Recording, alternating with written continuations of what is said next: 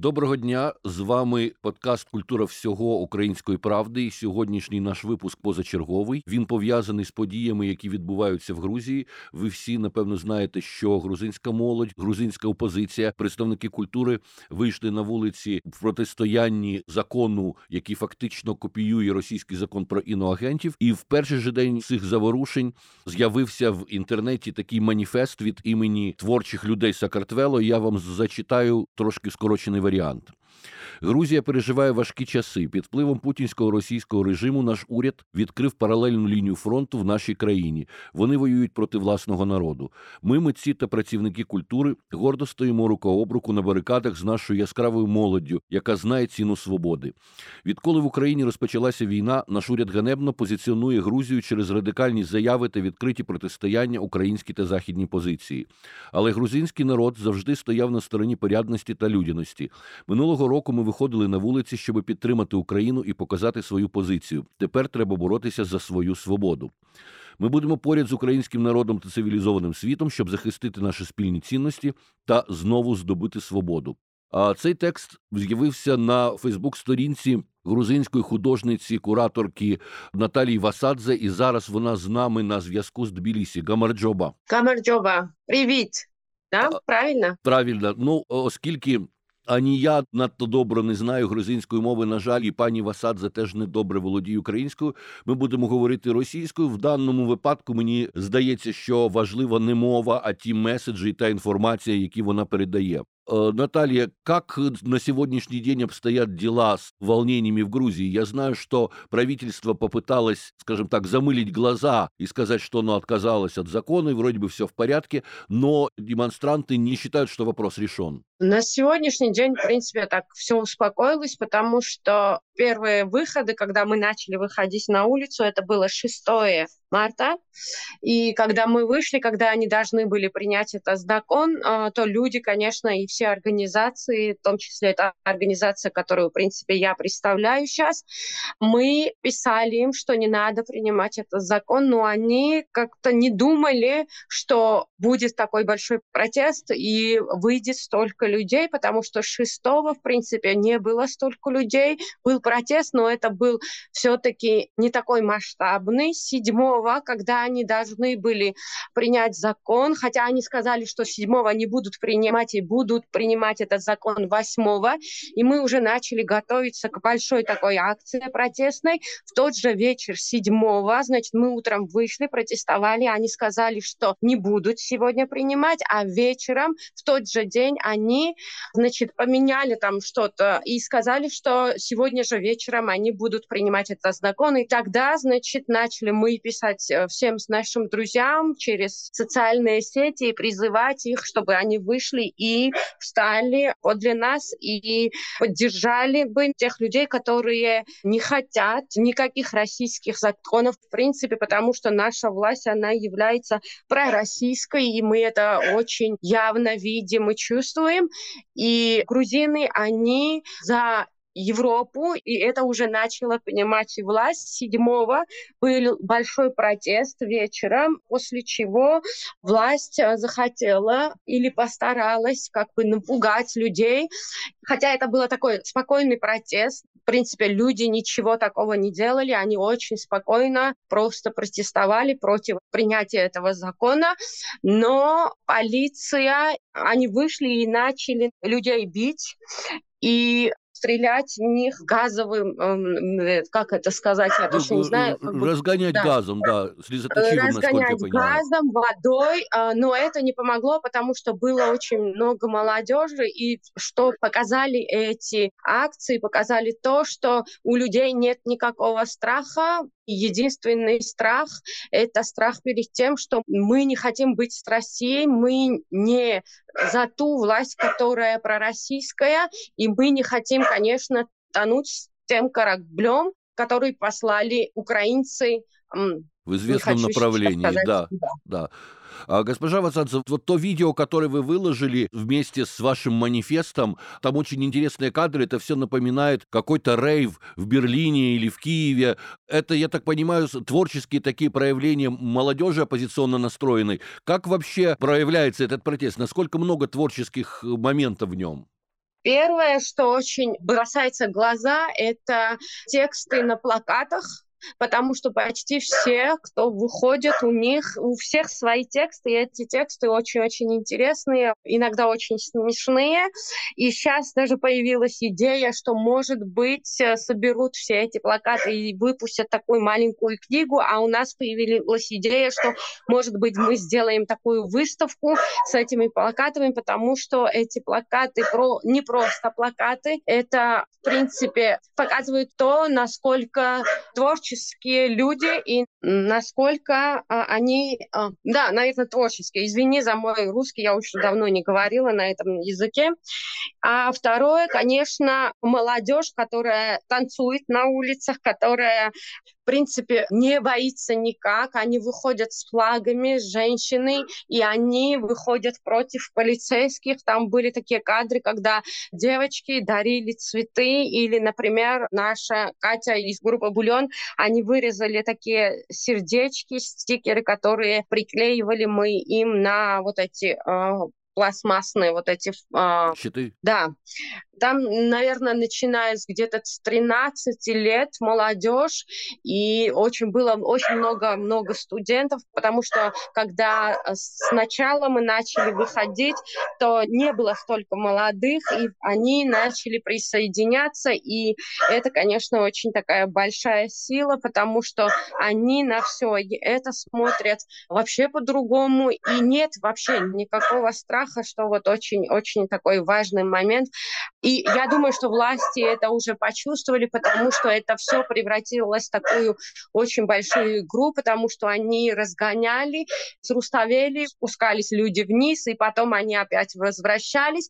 А уже восьмого все были готовы, потому что мы сами уже пришли с шлемами, пришли какие-то готовые уже к тому, что мы будем, в принципе, играть э, вместе против полицейских или играть вместе с ними. И это превратилось в такую игру больше, чем э, какой-то... Э, Противостояние вот. жесткое игра такая. Я помню, а, в прошлом году мне посчастливилось быть на Тбилиси Арт Фейр с лекцией об украинском искусстве времени войны, и мы тогда общались, и я видел настрой представителей культуры грузинской, он очень солидарный с Украиной, огромное количество украинских флагов.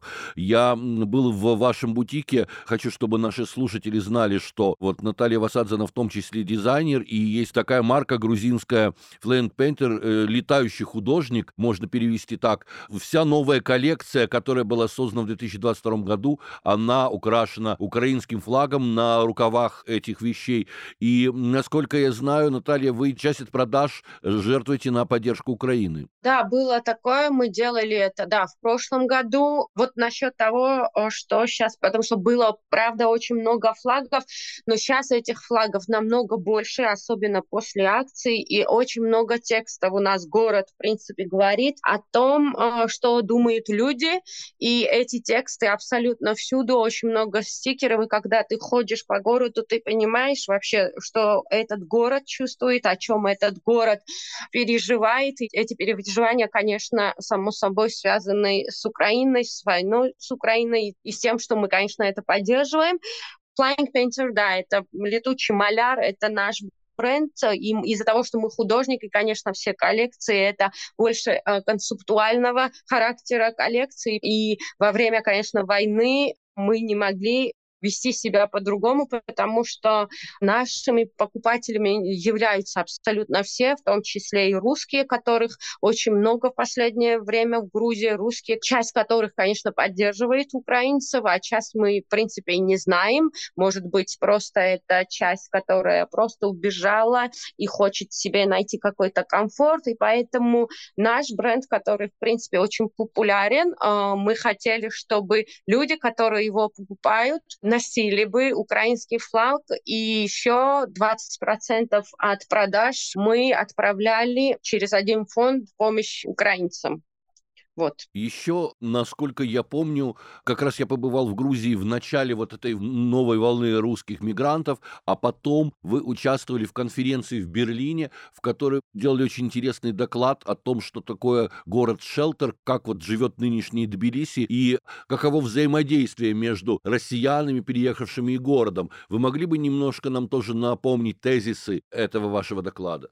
А, да, была очень интересная тема, потому что когда меня пригласили, в том числе вас пригласили на эту конференцию, то я очень много думала вообще, о чем я хочу говорить, и тогда я предложила, что для меня Тбилиси является таким городом лимба, потому что это город, куда приезжают люди. Ну, конечно, э, очень много людей, которые не только русских или украинцев после войны, и не только там белорусов, которых очень много в Грузии, в том числе и из Турции было очень большой поток таких иммигрантов, и, конечно, из Азербайджана. Это люди, которые бегут с тех стран, где очень мало демократии, где нет, наверное, демократии, где их притесняют. И вот этот э, город Шелтер, город Лимба, является для них таким временным пристанищем. И мне было это очень интересно обсуждать, потому что на самом деле, и мне было, в принципе, несколько вопросов, которые я самой себе задавала, и один из вопросов был такой, насколько эти люди могут влиять на культурную среду в Грузии, и были, конечно, много вопросов, насколько правильно вообще высказываться в городе Лимбо, потому что город Лимбо — это город, куда кто-то приезжает на время, где они еще думают, возвращаться им назад или найти место получше. Я и тут мы тогда... для слушателей, что лимбо это то же самое, что чистилище. Это куда вот э, попадают души перед тем, как они должны быть распределены в рай или в ад. В католической терминологии это лимбо или лимбо. Да, и вот это таким городом лимбо является Тбилиси, потому что в Тбилиси, в принципе, нет работы такой. Это не город, где можно легко найти работу. Потом из-за того, что очень много беженцев с цены очень выросли для местных и не только для местных. То есть это правда такой лимбо, где ты и комфортно чувствуешь, и некомфортно, и ты должен выбирать воды или в рай, в ад, э, многим возвращаться, например, русским в Россию или искать какое-то другое пристанище, которое является, может быть, для них Европа, которая не так легко им открывает границы. И вот этот город Лимбо, сейчас он а, оказался в такой очень плохой ситуации из-за того, что очень много приезжих, из-за того, что цены очень выросли, то, например, а, грузинским студентам, которые живут не в Тбилиси, очень трудно трудно, например, снять квартиры, которых почти нет сейчас в Тбилиси, очень выросли цены, и поэтому часть населения, она сама уже уезжает из Грузии и ищет такую э, другую страну, где они смогут как-то выжить. И мы сейчас, в принципе, и выживаем, и у нас остаются люди, которые, в принципе, не могут никак влиять на нашу э, ни на культурную, ни на политическую ситуацию у нас, потому что я, например, теряю тех людей, которые уезжают, которые раньше были на акциях э, подле меня, они боролись, например, там за права человека, там за гендерные какие-то права, за город,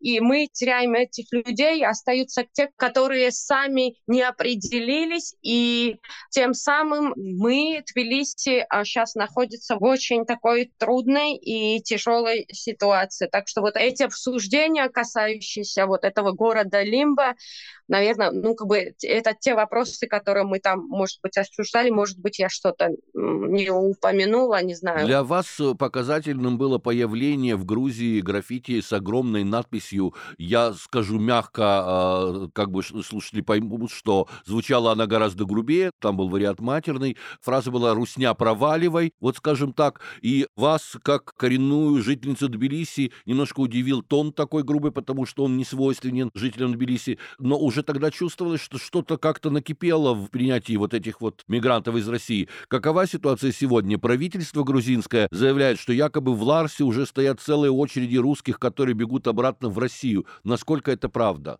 Это неправда. Это неправда, а, к сожалению, может быть, потому что я как раз таки вчера смотрела кадры, которые в Ларсе. Там, конечно, есть какие-то очереди, но это очереди таких грузовых машин, которые там периодически сами по себе и появляются. А вот эта фраза, которая появилась тогда, Русня... Эм... Проваливай. Ну да, было потяжелее фраза, она появилась, и тогда было очень много разговоров, кто этот текст мог написать, это не грузины, потому что мы не то чтобы не можем матом ругаться, мы можем, просто мы не знаем настолько хорошо русский, чтобы говорить те слова, которые были там, там и тогда. Да, но и не украинцы, да. потому что у нас есть э, свое направление вслед за военным кораблем, то есть это уже выработанный мем, нам не да. нужно придумывать Поэтому, новый. может быть, и русские. Может быть, и сами русские, потому что у нас было несколько, значит, первый поток русских был тогда, когда началась война, а второй, когда была мобилизация. Так вот, когда началась война, приехали в основном, или еще одна волна, первая, которая приехала, например, на два или три года ранее, чем началась война, потому что, и это еще другого типа русские, которые более или менее они смогли адаптировать заниматься, и они были в кругах, даже в наших кругах художников, потому что их более или менее приняли. Втор... Да, второму вот потоку русских, которые приехали во время войны, им было, конечно, потяжелее, потому что уже война началась, и грузины, которые полностью поддерживают украинцев, для грузин это, в принципе, такое очень было тяжело, и было непонятно, что вообще с, с ними делать. С одной да, стороны, но и к вам прибывали, русские, которые... да, и к вам прибывали волны беженцев из Украины, которые спасали свою жизнь. И... Да, и вот это время, да, ну, конечно, и украинцев все поддерживали, потому что первый раз там три месяца где-то им оплачивалось жилье, но после того, как наше правительство сказало, что она больше не может, то э, были группы людей, которые очень поддержали украинцев, но я все равно, наверное, я тут еще скажу то, что с первой приехали те русские, которые тоже поддерживали украинцев, и они были в группах поддержки украинцев. Так что все равно надо, наверное, этот момент. Но когда началась мобилизация, приехали русские, и было непонятно, что за тип этих русских, и тогда начались вот такие, наверное, стычки э, с грузинами, и было такое, есть такое кафе, которое называется Дедаен, это грузинский язык, если перевести, в котором был первый конфликт, и они сделали такой визовой режим, и по визовому режиму ты должен был ответить на несколько вопросов, чтобы зайти в этот бар, это функционирует и сейчас, например, там были вопросы, кто начал, например, войну, признаешь ли ты, что часть, например, территории Грузии, где-то 20%, и Крым оккупирован Россией, или вот такого типа вопросы. И потом началась против этого бара очень большая кампания, и в то же время очень поддержали, конечно, и грузины, и украинцы, которые тут были. Была еще другая поддержка этого бара, и вот как раз тогда появился этот текст, который мы, в принципе, не поняли, кто его написал, но я все-таки думаю, что это те русские, которые считают, что русские оккупанты, и которые считают, что русские начали войну, и есть. И таких у людей в Грузии сейчас очень много. Но вирусным стала попытка интервью Ксении Собчак с э, невероятно интеллектуальным и обаятельным владельцем этого бара, который прекрасно просто показал мастер-класс того, как можно общаться с претенциозными, неприятными токсичными людьми. И после этого был целый флешмоб грузинский. Я с удовольствием наблюдал его в соцсетях и в Инстаграме, и в ТикТоке, где грузины отправляли Ксению Собчак вслед за русским кораблем. То есть такие моменты. Но мне очень нравится у грузинов, у жителей Сакартвела их такой творческий подход всегда, даже к тем людям и явлениям, которые им неприятен.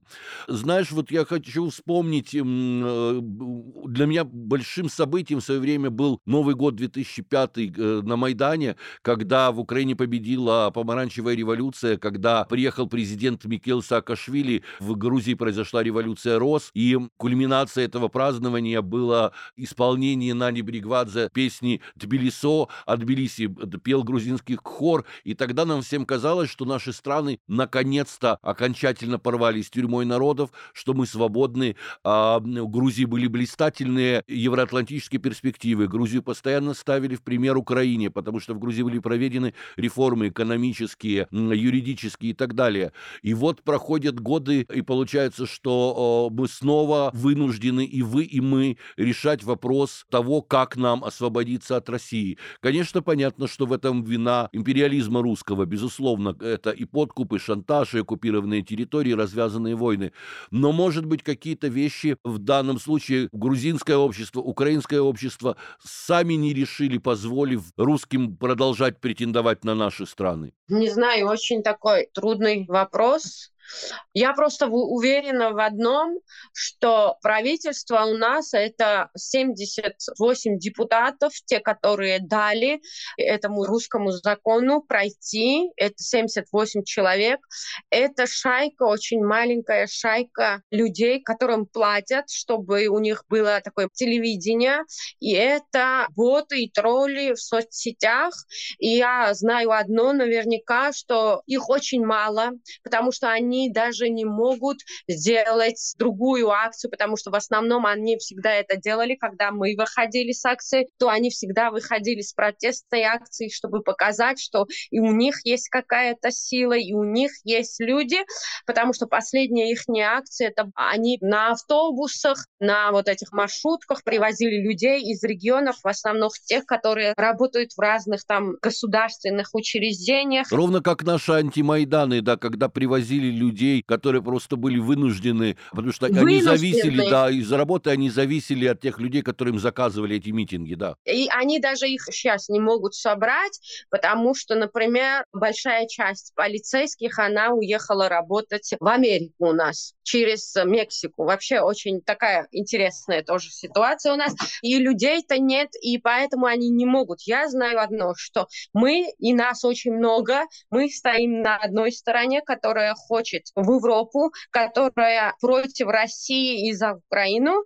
И есть такая маленькая шайка людей, которым управляет Бедзина Иванишвили, этот грузинский олигарх, который свои деньги принес из России и который старается нас опять втянуть обратно, но мы как-то, я думаю, что научились не верить им, потому что вот они нам сказали, что они принят закон, но мы им не поверили, поэтому и вышли 8 числа опять протестовать, потому что у нас были консультации с юристом, и мы уже знали, что они могут просто так нас обмануть, потому что этот обман был не один, не второй, не третий раз, так что люди им больше не верят, их очень мало, и им придется играть э, нашу игру потому что по-другому не получится. Как будут развиваться события? Будут ли продолжаться протесты? Какие возможности есть у грузинского сообщества, в том числе творческого сообщества, воздействовать на власть? И ведь, ну, люди совсем молодые, 13-16-летние, которые пришли на демонстрации, они еще не могут голосовать. Но вот те люди, которые имеют право голоса, добьются ли они досрочных выборов парламентских?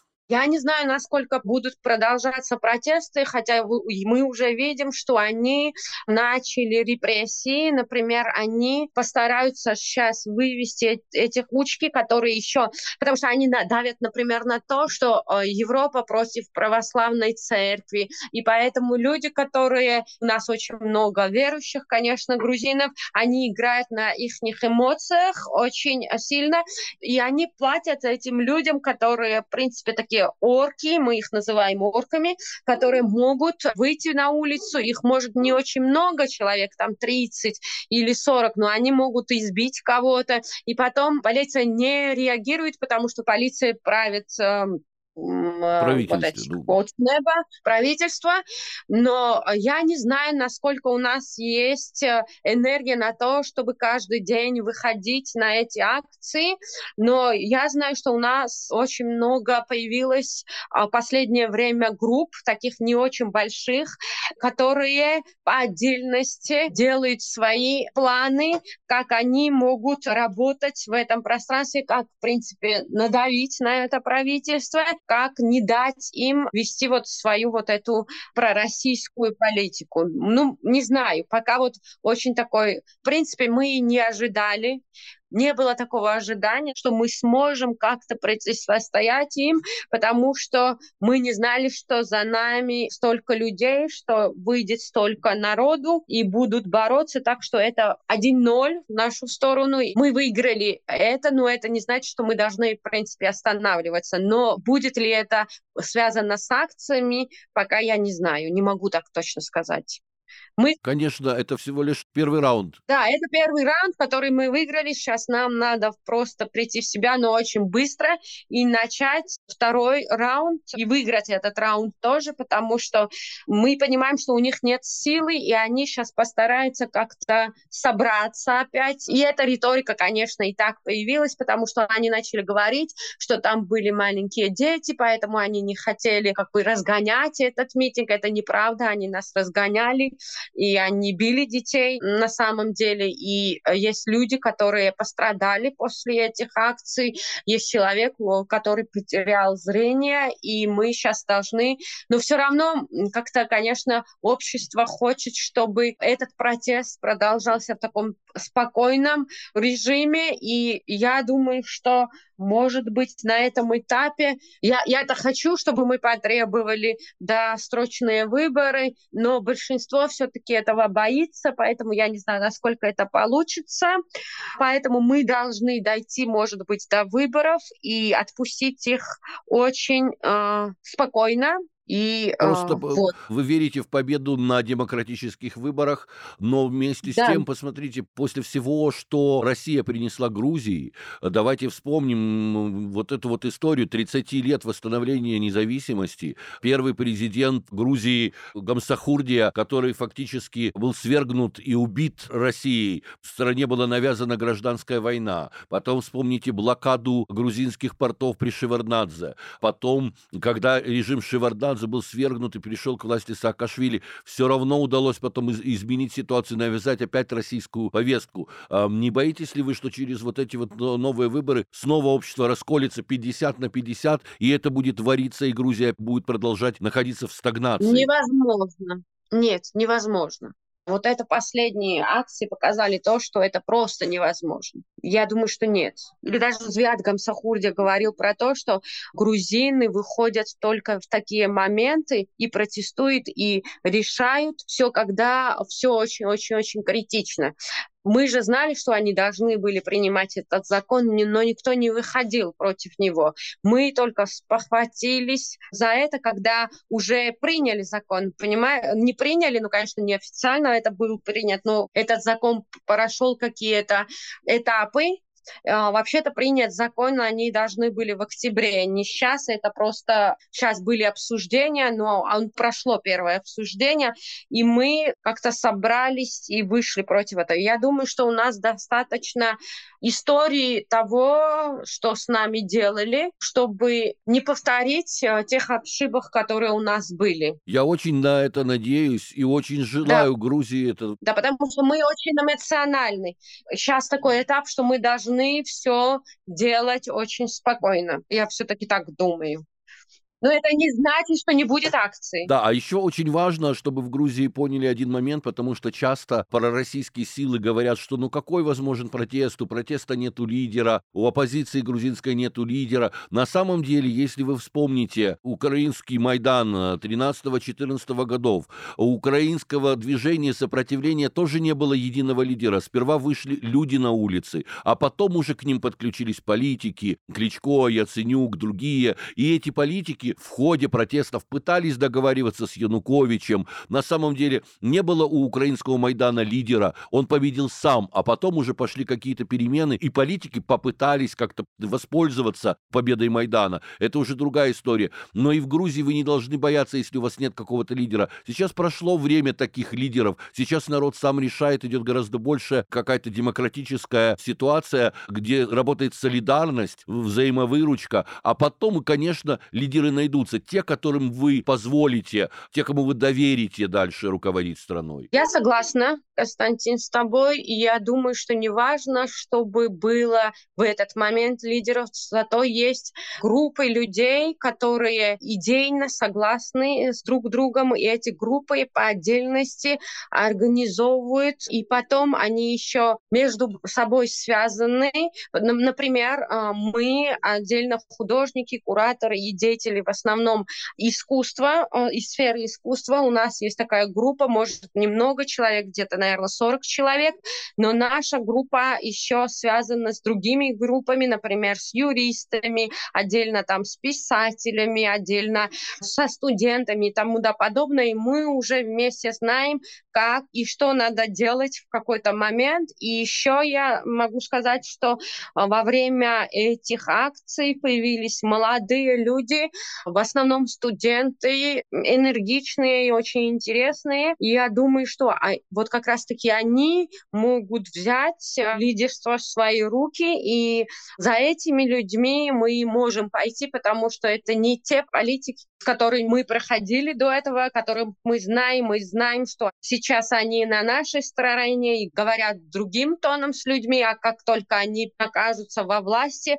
то их риторика и тон очень сильно меняется, и они просто забывают, что есть вообще люди, и что их надо слушать. И я еще думаю, что вот у нас есть эта история прошлого, история того, например, что в свое время, например, Эдуард Шеварднадзе перестал слушать людей, и его просто убрали. Было время, когда во время Михаила Саакашвили, Михаил Саакашвили, его власть просто перестала нас слушать, и им пришлось просто уйти. И сейчас такой момент у нашей власти, когда она перестала нас слушать, когда она вообще не понимает, что хотят люди, о чем мы говорим, о чем мы переживаем, и она ведет свою какую-то риторику, которая нам вообще непонятна, нам непонятны те законы, которые они принимают сейчас, когда надо вообще думать о чем-то другом. И я думаю, что их время скоро пройдет, и мы их просто э, им придется очень скоро уйти. Я тоже на это надеюсь, и, безусловно, мы все в Украине верим в Грузию. Мы помним времена, когда говорили о том, что Грузия, э, Сакартвела, благодаря своим реформам впереди и вот-вот получит возможности евроатлантической интеграции. В прошлом году, к сожалению, этого не случилось.